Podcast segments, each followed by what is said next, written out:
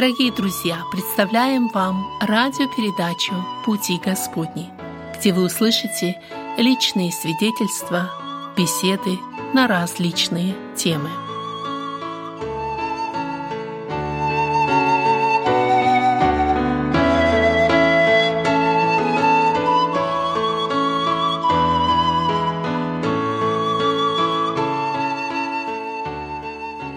Дорогие друзья, радиослушатели, в эфире беседа в студии «Радио на пути». Ваш постоянный ведущий Вадим Гетман сердечно приветствует вас. Мы а, вещаем на волне интернет-радио на пути, на пути.инфо. Вы также можете обнаружить архив наших программ на сайте Церкви Спасения. Это крупная славянская баптистская церковь, находится в районе Большого Сиэтла. И в студии в этой церкви мы записываем наши передачи. Сайт церкви Salvation Baptist Church church.com. И если вы пропустили нашу программу, там можно скачать, там есть подкаст также, с помощью которого на вашем мобильном устройстве вы можете иметь доступ к нашим передачам. Мы не в прямом эфире, у нас запись, Наш сегодняшний гость – это диакон церкви из э, штата Род-Айленд, первой, э, второй, простите, славянской баптистской церкви. Кроме того, это врач-гистолог, их в Америке называют pathologist. Его зовут брат Роберт Багдасарян. Добро пожаловать. Спасибо. Сегодня мы будем говорить о медицинских аспектах проблемы наркомании. Очень важная и актуальная тема сегодня. Но, брат Роберт, как обычно, первый наш вопрос дежурный, можно сказать, вопрос. Это вопрос о вас как о личности. Мы всегда хотим познакомиться с тем, кто приходит в нашу студию. Поэтому будьте добры, несколько слов о себе. Спасибо. Эм, я родился в городе Батуми, Аджарская автономная республика, она тогда была, это Грузия, в 1959 году. И пришел я к вере во Христа уже в Америке – но о Христе я слышал очень много, будучи еще в Батуми. Я работал врачом-педиатром тогда, и о Христе мне говорил отец моей жены, настоящей Людмилы Багдасарян, который был проповедником в городе Батуми, в Баптистской церкви. И первый раз в своей жизни я услышал слово из Писания, э, которое он мне прочитал, Евангелие от Иоанна, первая глава, и он мне прочитал такие слова, что в начале было Слово, и Слово было у Бога, и Слово было Бог. И эти слова пронзили мою душу, и я после этого стал читать Евангелие, потом я познакомился э, с пастором Баптистской церкви в городе Батуми, много бесед у меня было с ним, и до приезда в Америку я не принимал крещение, хотя я покаялся уже в Батуми и принял крещение только в 1995 году э, в городе Правиденс. Бывает трудно э, людям в зрелом возрасте прийти ко Христу. Поэтому у меня назревает еще один вопрос. Что же все-таки привлекло вас во Христе и в христианстве и заставило вас в чем-то изменить вашу жизненную позицию? Вопрос очень хороший. Э, меня привлекло Слово Божие. Я читал его каждый день. Меня изумляла личность Иисуса Христа, слова, которые Он говорил, чудеса, которые Он творил, как Его распяли. У меня было тысячу вопросов, на которые мне давали ответ по возможности братья, с которыми я там общался, э, и меня изумила эта личность Христа, и я себе задал вопрос как врач, уже знающий э, медицину, никогда не знал духовной жизни, задал себе вопрос, что мешает мне поверить в моего Господа? И ответ был, ничего не мешает. И я его полюбил, и я ему поклоняюсь до этой минуты. Слава Богу. Слава Богу. Э, я понял так, что тогда, когда вы жили в бывшем Советском Союзе, вы работали врачом-педиатром. И теперь ваш род деятельности по приезде в Соединенные Штаты и изменился, и нет. То есть вы продолжаете заниматься врачебной деятельностью, но профиль несколько иной, так? Это так, это точно так. Я работал в, педи, э, в педиатрии до 94 -го года, пока я приехал э, в Америку. И приехав сюда, э, не знал ни одного слова по-английски, но хотел заниматься медициной. И участвовал в некоторых research-группах, которые были в госпиталях, проходил специальные курсы, ходил и смотрел, как работают врачи в Америке. И, честно скажу, мне не очень понравился не то что стиль, а образ жизни простых терапевтов в Америке. И я сказал, что я, наверное, не захочу так работать, потому что совсем другой стиль, должен быть on-call, посещать больных в больнице, смотреть в офисе. Это совсем другой стиль, отличный от тех, который был в Советском Союзе. И меня очень заинтересовала именно область гистологии, потому что гистологи – это те, которые ставят диагнозы, э, это те, которые выдают анализы. Когда вы идете к врачу, и врач вам говорит, что э, мне надо что-то вам сказать, с анализами у вас плохо, или результат пришел плохой, это вот врачи-гистологи, патологи, которые выдают эти диагнозы врачам, и те врачи потом контактируют э, с больными и говорят. И меня очень привлекла эта профессия, я ее очень-очень даже сейчас люблю, несмотря на много недостатков э, в этой профессии. Скажите, как часто в вашей практике, и здесь я имею в виду не только врачебную, но, наверное, прежде всего и церковную, в вашей практике как служителя вы сталкиваетесь с такой проблемой, как наркомания? Вообще в последнее время в церквах, что можно сказать о распространенности этой проблемы? Я очень много сталкиваюсь с этими вопросами, очень много звонков мне, мне звонят с разных штатов, спрашивают некоторые вопросы, как это э, как быть, когда кто-то очень близкий человек болен, или как в церквах, как правильно поступать с этими людьми. Я только одно могу сказать, что точной статистики я не знаю, но знаю, что количество людей, которые употребляют наркотики, с каждым годом становится все больше и больше. И, к сожалению, во многих церквах э, о проблеме начинают говорить, когда какое-то горе случается, когда человек или покончил жизнь самоубийством, или попал в больницу с передозировкой, или в драке какой-то участвовал, или полиция арестовала, вот тогда, хотя это уже поздние стадии обнаруживания болезни, а людей, которые находятся в тени и употребляют их намного больше, и они остаются как бы так и в тени до того, пока не случится какое-то тяжелое горе или какое-то инцидент инцидент. Итак, похоже, что проблема эта расширяется, приобретает все новые очертания и масштабы. Но когда мы говорим о наркотике, здесь, наверное, нам нужно заняться таким ликбезом где-то, э, вот, потому что мало кто представляет, на какие группы делятся эти вещества. Вообще, что такое наркотик, когда мы говорим это слово, что имеется в виду? А, вы знаете, очень много определений есть, что такое наркотик. Я просто скажу, что это происходит от греческого слова «наркотикос», что означает «оцепенение», такое сонливое состояние. И Всемирная организация здравоохранения пришла к такой, такому определению, что это химическое вещество или смесь химических веществ, которое вызывает изменение функционирования организма и, возможно, его структуры. Может быть, это немножко сложно сказано, но я подробнее потом объясню. И вот э, наркотиками считаются вещества, которые соответствуют трем э, критериям. Первый критерий – это медицинский, второй – это социальный и третий – юридический. Так вот, с медицинской точки зрения, медицинский критерий это, – это вещества, это лекарственные средства, которые оказывают специфическое влияние на центральную нервную систему. То ли это стимулирующее влияние, то ли седативное, то ли галлюциногенное, но это влияние является причиной немедицинского употребления этих э, веществ и вызывает зависимость. Это медицинская сторона. Социальная сторона – это когда потребление этих веществ рассматривается так обществом, что оно наносит такой ущерб, что социальная значимость этого ущерба очень велика. И э, юридический критерий – это средство, э, которое внесено в список наркотических средств и запрещено применению, не медицинскому применению, я имею в виду.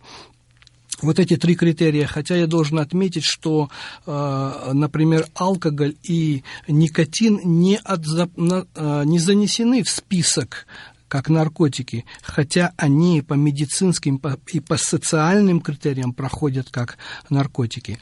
Я коротко скажу о э, веществах или о классификации этих наркотических средств. Их очень много, я просто быстро пройду по ним.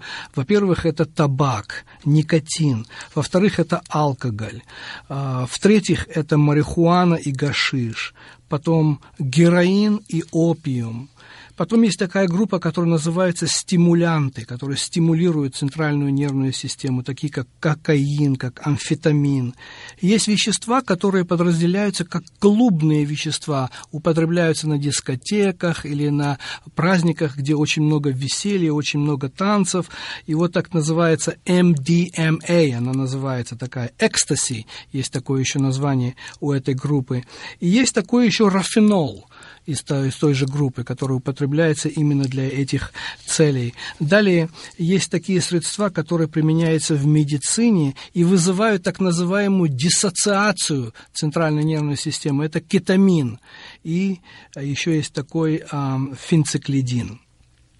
Дополнительно еще одна группа есть, э, э, она очень много ее применяли еще в 60-х годах, называются галлюциногены, SD. Это было еще во времена, когда были в Америке хиппи. Они очень много этих средств употребляли, и было очень много последствий употребления этого. Ну и также еще есть вещества, которые, вы знаете, при, э, приписывают врачи для того, чтобы человека вывести из определенного состояния, как, например, у него много болей, или суставы болят, или спина, и люди начинают привыкать к этим лекарствам, и потом любыми путями их находить и злоупотреблять. И еще так называемые средства анаболические стероиды. В основном их употребляют, э, э, скажем, молодые люди, которые хотят как-то накачать свои мышцы. Вот такая вот э, классификация вот этих веществ. Скажите, в чем, несмотря на то, что вещества эти очень разные, и действия их тоже, но в чем общий принцип их воздействия на организм? Как действует наркотик тогда, когда он попадает, э, ну, вновь-таки, что-то внутривенно, что-то в виде таблеток, что-то ингалируется, да, попадает он в организм человека. Что дальше происходит? Вы знаете, механизм действия наркотика точно еще неизвестен, но было произведено очень-очень много исследований и пришли э, к такому заключению, что эти изменения происходят на химическом уровне.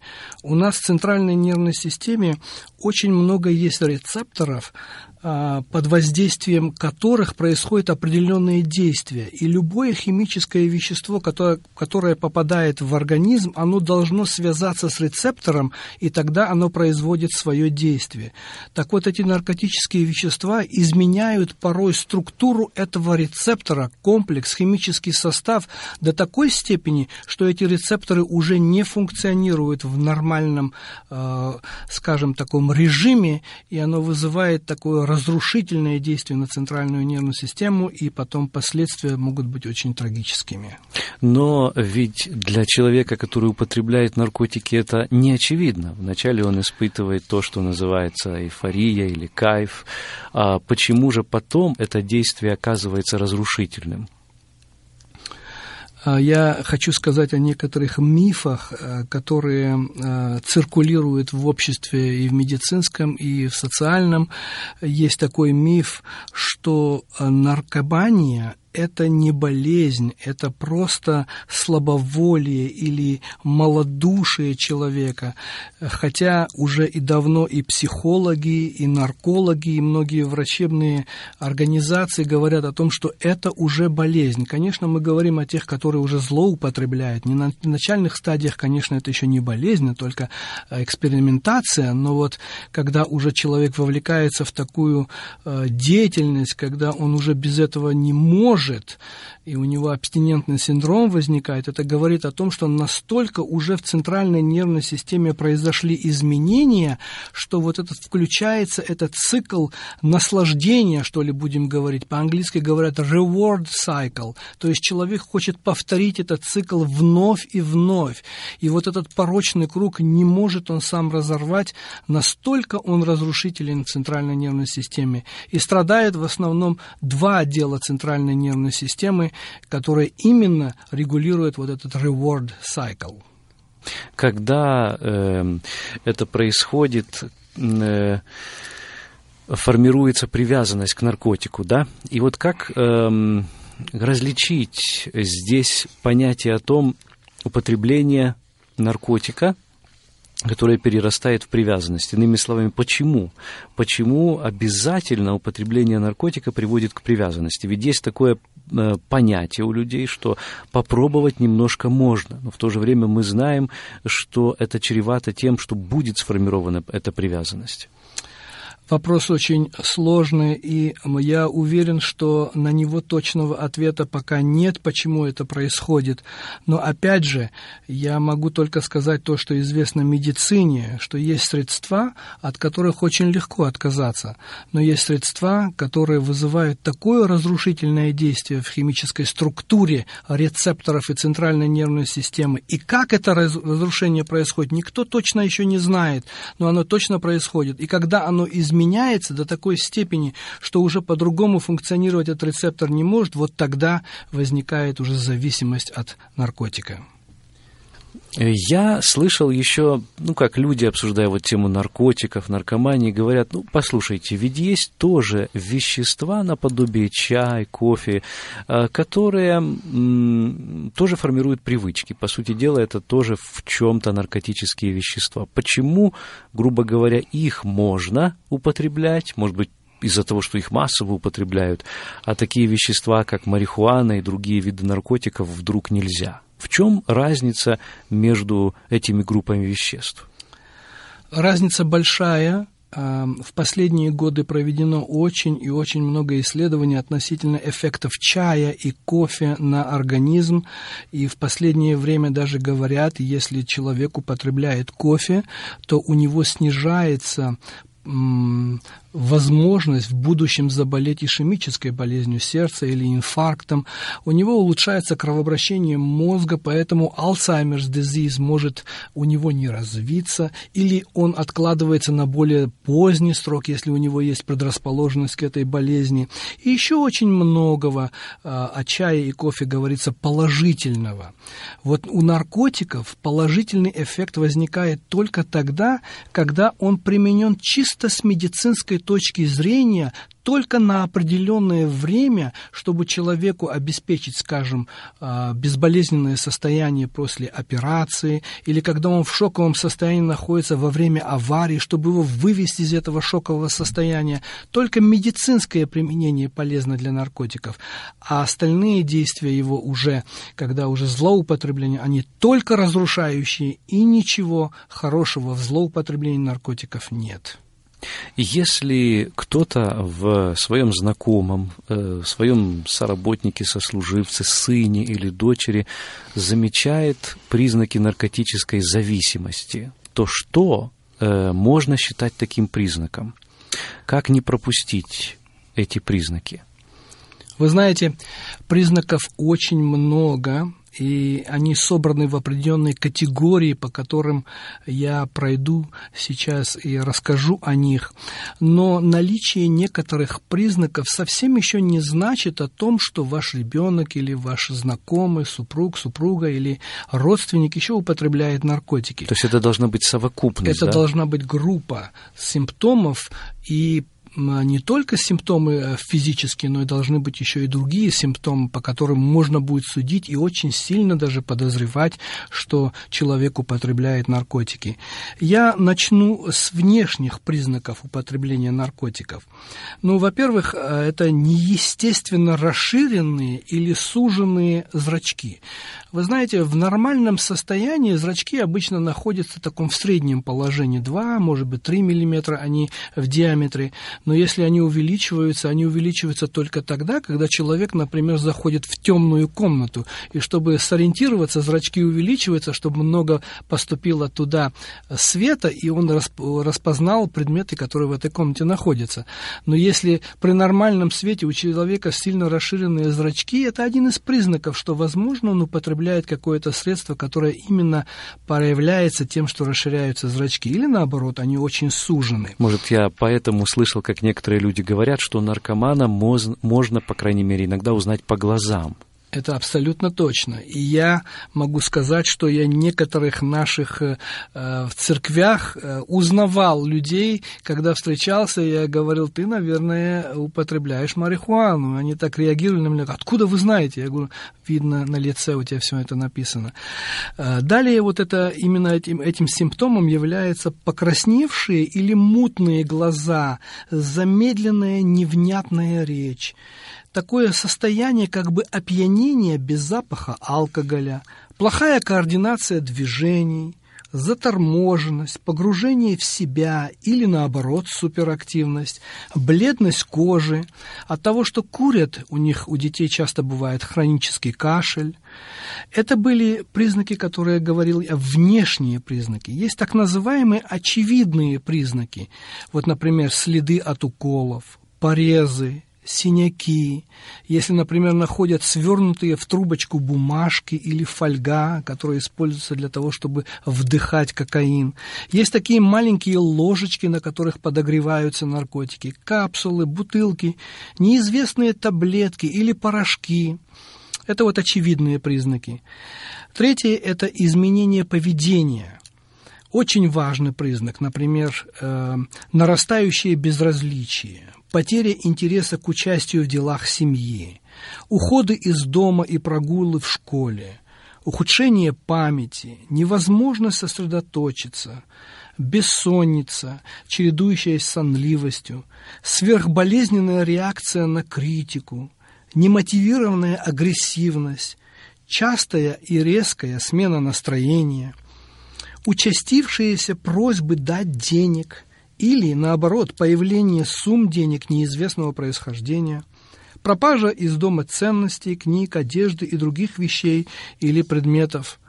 Дальше можно э, продлить этот список такими э, признаками, как частые необъяснимые телефонные звонки, резко изменившийся круг друзей, частые обманы по любому поводу – но обманывают так лениво, не тратят усилий на то, чтобы ложь была правдоподобной.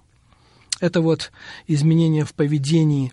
А, и в одежде иногда они а, меняют стиль одежды. Например, а, летом носят рубашки с длинными рукавами, чтобы скрыть следы уколов на руке вот, берут э, переодевалки или вот э, одежду с собой, когда идут, например, к другу или к подружке, э, берут пере, переодеваться в одежде, они используют это перед тем, как прийти в дом, переодеваются, чтобы та одежда, в которой он был, она имеет какой-то запах или какие-то следы, чтобы скрыть это, они переодеваются.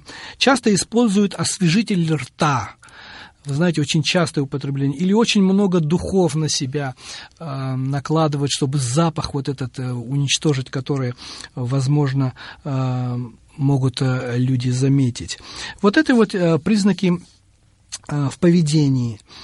И еще, может быть, э, из-за того, что они э, употребляют эти наркотики, вы можете заметить последствия и осложнения. Например, ребенок похудел, и дефицит веса может заставить до 30 килограмм иногда, без причины. Э, иммунитет у ребенка снизился. И смерть даже может наступить от любой простой инфекции, когда иммунитет снижается. А наркотики очень имеют влияние большое на изменение иммунной системы организма. То есть небольшая болезнь может э, привести к большим последствиям. Абсолютно точно, потому что иммунитет настолько ослаблен, и инфекция, которая ворвалась в организм ребенка или подростка, она может э, вызвать серьезные осложнения. Также иногда, когда уже слишком далеко заходит, у молодых людей иногда выпадают зубы, э, ломка ногтей, волос от того, что недостаточность витаминов в организме, потому что они питаются уже совсем по-другому. Иногда телесные повреждения, можно увидеть нагноение на руках или рубцы такие, которые заживают. Он вялым становится ребенок или утомляемым. Вот. Он начинает пренебрегать интересами самых близких ему людей. Такая психическая опустошенность, рассеянность, э, затруднение в концентрации.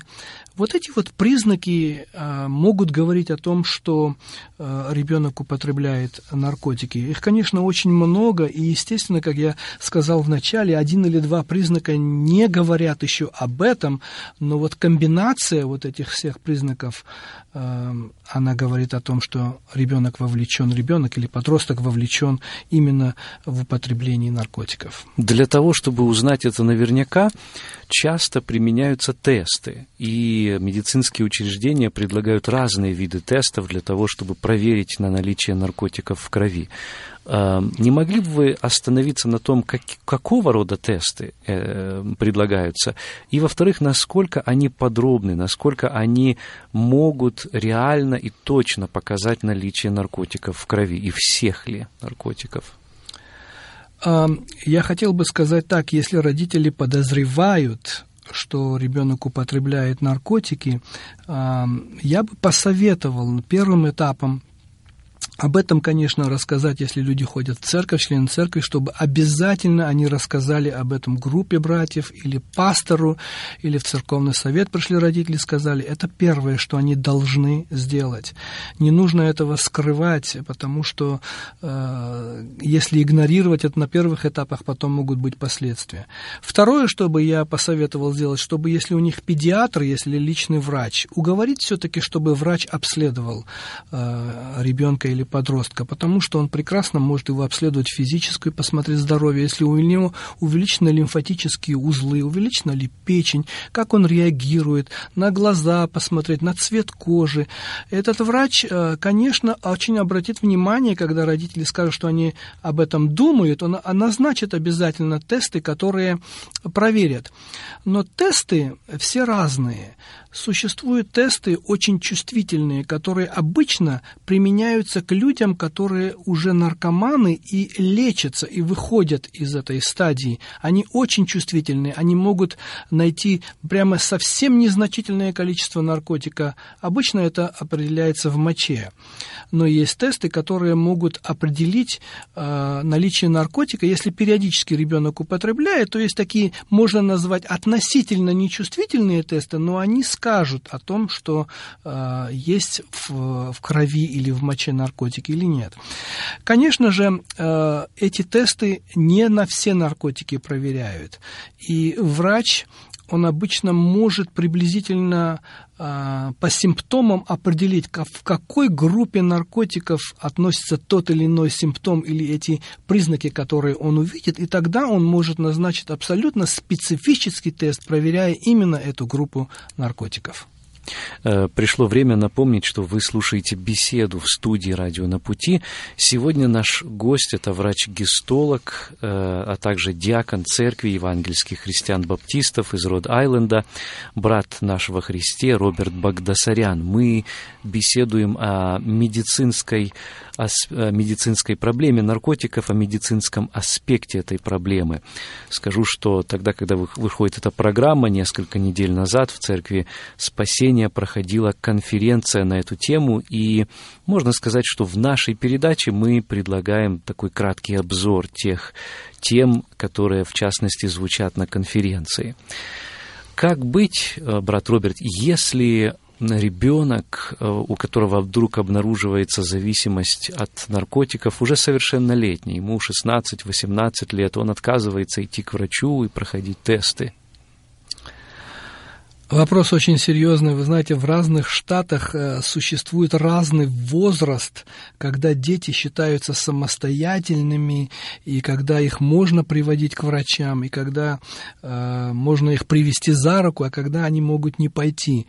Этот же вопрос также и касается, когда назначаются лекарства против беременности, противозачаточные средства. То же самое, э, когда ребенок определенного возраста э, достигает, то мать уже не может контролировать контролировать, или отец не могут контролировать, пить ей эти средства или не пить. Поэтому в каждом штате есть определенный возраст. Я не знаю, какой в вашем штате, но у нас, по-моему, 17 лет в Рудайленде, когда родители еще могут э, привести ребенка и э, проверить. Но если ребенок отказывается, вы знаете, это говорит как раз о том, что он это употребляет. Это признак того, что он защищается от того, чтобы его проверять. Если он не употребляет, и э, ему никаких проблем нету пойти к доктору и проверить свои анализы. А если у него что-то есть, то он может отложить эту встречу и сказать, э, ну, пойдем через неделю или через там три дня, у меня там дела или уроки, тем самым откладывая то время, чтобы как можно больше этих наркотиков вышло из организма и потом был негативный результат. Вы знаете, какой совет я могу дать в таких случаях? Эм, если ребенок доверяет родителям, и он послушное дитя, то, я думаю, родители смогут его все-таки уговорить, объяснив, что они подозревают это, и это ведет к только деградации личности и, возможно, гибели, и привести все-таки ребенка к специалисту. И, конечно же, я не повторюсь, я считаю, что первым этапом начинается все с церкви. И, пожалуйста, родители, если вы думаете, что в церкви этого не нужно говорить или нужно скрывать это, э, я вас просто побуждаю к тому, чтобы вы начинали все с церкви, с братьев, потому что исцеление начинается духовное в церкви. Эм, я ответил на вопрос или... Я может... полагаю, что да. Э, с другой стороны, многие люди имеют такое ощущение, что церковь, наверное, последнее место, где они хотели бы, чтобы об этом узнали. Ведь особенно если э, подтверждение не пришло о зависимости, то тогда, может быть, и не о чем еще и говорить, а, может быть, проблемы и не существуют, а обо мне уже, возможно, плохо подумают. Вот как преодолеть этот психологический барьер, который, несомненно, существует у многих семей? Вопрос очень хороший. Знаете, каждая личность, э, которая стоит перед Господом, она должна понимать, что главное не что подумают люди на земле, а что думает в этот момент Господь об этом ребенке. И не то, что авторитет какой-то можно потерять или какой-то статус можно потерять. Не об этом нужно думать. Нужно думать, как быстрее этого ребенка спасать или выводить из этого состояния. И я побуждаю вас, дорогие слушатели, чтобы первым местом была церковь. И не думайте о том, что это урон какой-то вы понесете в авторитете. Наоборот, это место, где вы получите тепло. И должно так быть, потому что самая истинная любовь – это в церкви Христовой, а не где-нибудь. Поэтому я вас побуждаю обратиться к пастору церкви. Если и когда зависимость все-таки обнаружена, если вдруг действительно, к сожалению, э, тесты подтвердились, и у вашего знакомого или ребенка, или племянника, родственника есть эта проблема, то какие, на ваш взгляд, как специалиста в медицине, наиболее эффективные медицинские, медикаментозные способы решения этой проблемы? Какие есть пути выхода из зависимости? Разработаны целые программы, а, и они достаточно хорошо медицински обоснованы в Соединенных Штатах, как выводить людей из этого состояния. Если человек уже долгое время употребляет наркотики, и он считается наркоманом, то есть злоупотребляет, и у него уже есть признаки повреждения, то ему обязательно нужно пройти первый этап, который называется детокс, когда э, из организма начинают выводиться э, эти вещества, вещества, которые он употреблял, это не обязательно одно. Обычно наркоманы употребляют несколько в комбинации, чтобы усилить эффект, и эти вещества циркулируют в крови. И поэтому нужно обратиться э, в центр, где, может быть, на неделю его положат там, поставят ему капельницы, дадут ему витамины, отменят эти все средства и постепенно переведут его на другие более мягкие средства, так называемые поддерживающие средства. Вот одним из них является, например, метадон. Вот. И потом, когда он уже относительно стабилен, вот тогда начинается Э, так называемый э, процесс реабилитации человека. Уже начинается там очень много есть программ, есть трудотерапия, есть программы, которые э, в медицине используются как гипноз когда внушают человеку о ценностях а, он находится в таком гипнотизированном состоянии, ему гипнотизер или врач обычно внушает правильные принципы жизни, как нужно жить правильно, как это плохо воздействует на него, а, наркотики и другие медикаменты. Есть так называемый активный процесс внушения, когда человеку вводят лекарства, и пока он находится в этом состоянии, во время этого состояния ему об этом говорят и внушают. Это так называемый медикаментозный, что ли, гипноз. И также есть вот эти центры, которые в которых живут люди, они там работают, э, и вот так вот выходят из этих состояний, э, из зависимости. И есть также такие центры, где игротерапией их выводят из этого состояния. То есть специальные игры есть то ли на компьютере, или они организованы так. И эти игры всегда логические, не такая простая игра. Они хотят, чтобы человек, который выходит из этого состояния, логически решил какие какие-то вопросы, то есть центральная нервная система всегда вовлечена в этот процесс, и чем больше он это делает, тем легче потом выходить из этого состояния. Ну и, конечно, есть еще и физиотерапия, массажи, душотерапия, э, душа имеется в виду душ такой, э, водяной душ, и много других видов терапии. Но вот эти вот основные методы лечения. Я слышал, что, по крайней мере, некоторые из этих методов, ну, конечно, имеют разную степень эффективности. По-моему, вы сами называли э, цифру в 11%. Да. Эм, это довольно все-таки низкий процент эффективности. Почему? С чем это связано? Точного ответа у меня нет. Я думаю, все это зависит от времени, сколько времени человек находится в этой зависимости. И поэтому, когда появляются только первые признаки, когда появляется только начало, то процент намного выше. Но, к сожалению, люди, которые употребляют эти э, наркотические средства, они сами начинают бить тревогу тогда, когда уже произошли достаточно серьезные изменения в организме, и они не могут справиться вот со всеми вот этими последствиями вот этих изменений, и поэтому они убегают из этих центров и опять попадают вот в эту среду, ищут этих людей, возвращаются туда же, и поэтому поэтому процент около 11%, даже употребляя самые современные средства, э, исцеляемость очень, не исцеляемость, а излечиваемость очень низкая. Но я уверен, что в христианских центрах наряду с медицинским лечением, когда применяется еще духовно-воспитательное лечение, я уверен, что процент намного выше, но только просто я ее цифр не знаю. Скажите, пожалуйста, сколько времени обычно занимает такой курс лечения? То есть, если человек в него входит, то через какое время можно надеяться на хоть какой-то, даже если не положительный, ну или положительный, если Бог даст результат? А, насколько мне известно, я скажу только те цифры, которые я знаю, может, они немножко другие по статистике сейчас, но несколько лет тому назад говорили, что самый быстрый выход из этого состояния – это 8 месяцев. А иногда бывает, что нужны годы. Нужно, нужны просто годы, чтобы люди действительно э, оставили это и поняли, что это очень плохо, и что это грех, что это ведет к смерти и физической, и духовной, и чтобы они э, стали действительно на тот путь, на который призвал их Господь. Это можно и потратить на это и годы иногда, и даже иногда и годы не помогают, к сожалению.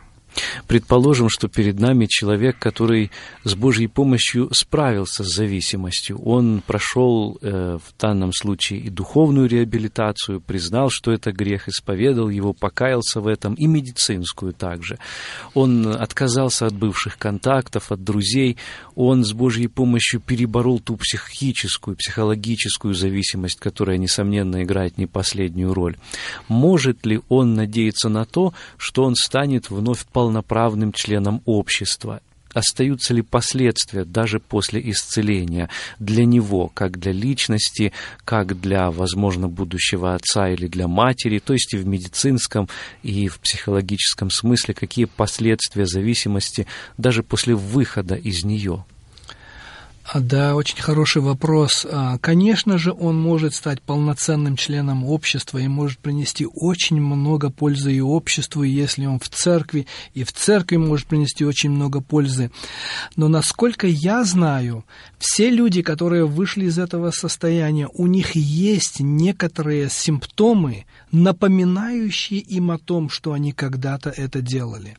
То ли это частые головные боли, то ли это боли в желудке, то ли это порой неуравновешенность нервной системы, то ли это порой плохой сон. То есть есть симптомы, которые им напоминают, что они когда-то были вовлечены вот в эту активность. Вы э, были врачом-педиатром, и, конечно, это, наверное, остается все-таки частью вашего призвания. И тогда, когда вы смотрите на сегодняшние семьи, здесь особенно, в западном мире, в Соединенных Штатах, то, как вырастают в них дети, что бы вы посоветовали родителям для того, чтобы риск того, чтобы их дети заразились этим или стали употреблять наркотики, или подпали под влияние сверстников, которые их к этому склоняют, как уменьшить этот риск? Ну, я, конечно, начну с духовного вопроса, потому что этот, э, как мы говорили вначале, это и духовная болезнь. В первую очередь я хочу сказать о том, что э, родители сами должны понимать Господа, Его планы, Его благодать, как Он относится к греху и какая сила греха, какая роль церкви на земле, какой Божий путь для человека. И когда родители это понимают и с самого детства внушают детям о том, что он очень ценен в глазах Господа, что они его очень любят. И он становится детем не просто детем, который послушный, но вы становитесь ему еще и другом. Вы знаете, когда дети вырастают, я видел это очень много, очень быстро и иногда очень резко изменяется характер детей. И они э, могут быть очень послушными детьми в три года, а в четыре года могут абсолютно непослушными детьми. И такие периоды иногда считаются они, что это нормальное возрастание такое. И вот если с самого детства родители воспитают так ребенка или сделают его своим другом, другом, а вы будете его другом, что он будет делиться своими мыслями, переживаниями, планами, то риск того, что когда-то он э, вовлечется в эту активность, э, конечно, резко понижается. Я хочу также отметить э, такой фактор, что мы сейчас говорим о детях в общем смысле, но есть дети, которые э, живут в обществе и в семьях, которые э, родились, возможно, слабенькими детьми и в детстве, допустим, часто болели, часто попадали в госпиталя, у них было сотрясение головного мозга, скажем, или осложненная была беременность у матери, такие вот биологические факторы, которые мы называем, они предикаторы, то есть они являются являются такими факторами, которые потом могут сыграть такую роль в жизни ребенка, что он может быть склонен к тому, чтобы уйти э, в эту зависимость. Так называемые биологические предикаторы. Есть еще такой фактор, который называется социальные предикаторы, когда ребенок воспитывается только одним из родителей, родители постоянно заняты, э, не бывают, э, когда ребенку нужно что-то сказать, они его не слушают. Вот. Если в семье кто-то употребляет, допустим, алкоголь, и ребенок это видит, или в холодильнике есть пиво, и ребенок это видит, или там, допустим, не только пиво, но и, может, еще крепче напиток. Вот эти все предикаторы складывают у ребенка такое мировоззрение, что он потом может, будем говорить так, в кавычках, сорваться и уйти э, в ту область, в которую бы нам никогда не хотелось, чтобы наши дети ушли. Тем не менее, некоего стопроцентного предохранения от этого зла нет, и поэтому нужно уповать на Господа, молиться Ему, чтобы Он помог. Возникает еще такой вопрос у меня, который связан с тем, что мы сегодня уже рассмотрели то, что зависимость сама по себе, она вредна. Но тогда, когда мы читаем различные источники информации о наркомании, мы также сталкиваемся с таким термином, как передозировка. Вот э, что это означает и насколько вот э, она опасна? К сожалению, очень много людей, которые употребляют наркотики, они не могут отрегулировать себе дозу, от которой им бы было бы хорошо, и поэтому они начинают часто передозировать. Что это значит? Это значит, что та доза, которая вошла в систему организма, она намного больше, чтобы организм с ней справился, разрушил этот наркотик и вывел его. И тогда получается, что вот эти вот э, клетки, которые подвергаются вот действию бомбардировки, будем говорить, этих веществ, они просто не выдерживают и начинают умирать. И когда эти клетки начинают умирать, естественно, происходит изменение в структуре, допустим, в сердечной системе возникает аритмия, если, допустим, в центральной нервной системе она возникает подавление дыхательного центра, и он просто не может уже дышать, и другие изменения, которые могут привести к смерти. Вот это передозировка, то есть они не знают дозы. Например, если бы 2 миллиграмма морфия ввести или 5, вот он ведет в 5 один раз, и ему вроде бы хорошо, а на следующий раз он ведет себе шесть, и это уже смерть. Так что эм, передозировки очень часто бывают, и мы о них слышим, мы о них видим иногда по телевизору, особенно люди, которые э, в высших социальных слоях общества в Голливуде постоянно попадают в госпиталя с передозировками, так что эта проблема очень большая. И в конце нашей беседы, возможно, вы, как специалист, могли бы поделиться теми источниками информации, которым доверяете сами, для того, чтобы те из слушателей, кто хотел бы получить более подробные сведения об этой проблеме, также могли расширить свой кругозор. Одно из самых лучших средств, которые, не средства, а сайтов э, на интернете, которые я использую, и там очень много этой информации и доверяю, она называется drugabuse.gov. Это National Institute of Health такой вот э, есть э, сайт, и вы можете туда пойти и узнать так много о наркотиках. Там очень много хорошей информации. Вот этому сайту я доверяю. И, э, может быть, что-то из христианских ресурсов, да, ну, например, э, в фокусе семья, да? Да, в фокусе семья, Focus on Family – это очень хорошая организация христианская, и я много слышал о ней, и много передач я видел, и даже рекламу, которую они делали в христианских кругах. Они имеют огромный опыт работы с людьми, которые зависимы, и я очень доверяю этой программе и этому э, организации этой. Что ж, наше пожелание всем, чтобы эта проблема вас никогда не коснулась. Но если она уже коснулась вас, пожалуйста, не откладывайте на завтра, на потом. Спешите, в особенности, если это у кого-то из ваших родственников проявляется. Э, обращайтесь к тем людям, которые могут помочь. Не бойтесь огласки, не бойтесь стыда, который при этом может возникнуть, но, напротив, спешите, чтобы помочь тем, кто попали в беду. Брат Роберт, сердечно благодарим за то, что нашли время и возможность сегодня побывать в нашей студии и поделиться вашим богатым опытом. Слава Господу, для меня это честь. Всего доброго и вам, дорогие друзья, и до следующей встречи в эфире. Если Бог сохранит нашу жизнь, мы встретимся через неделю в это же время и на этой же волне. До свидания.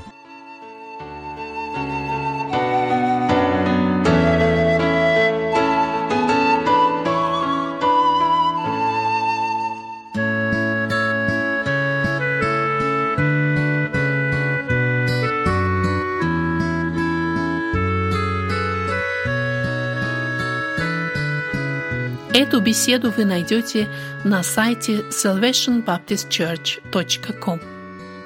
Вы слушали радио Зегенсвелле «Волна благословения», город Детмалт, Германия. Слушать радио, познавать Бога.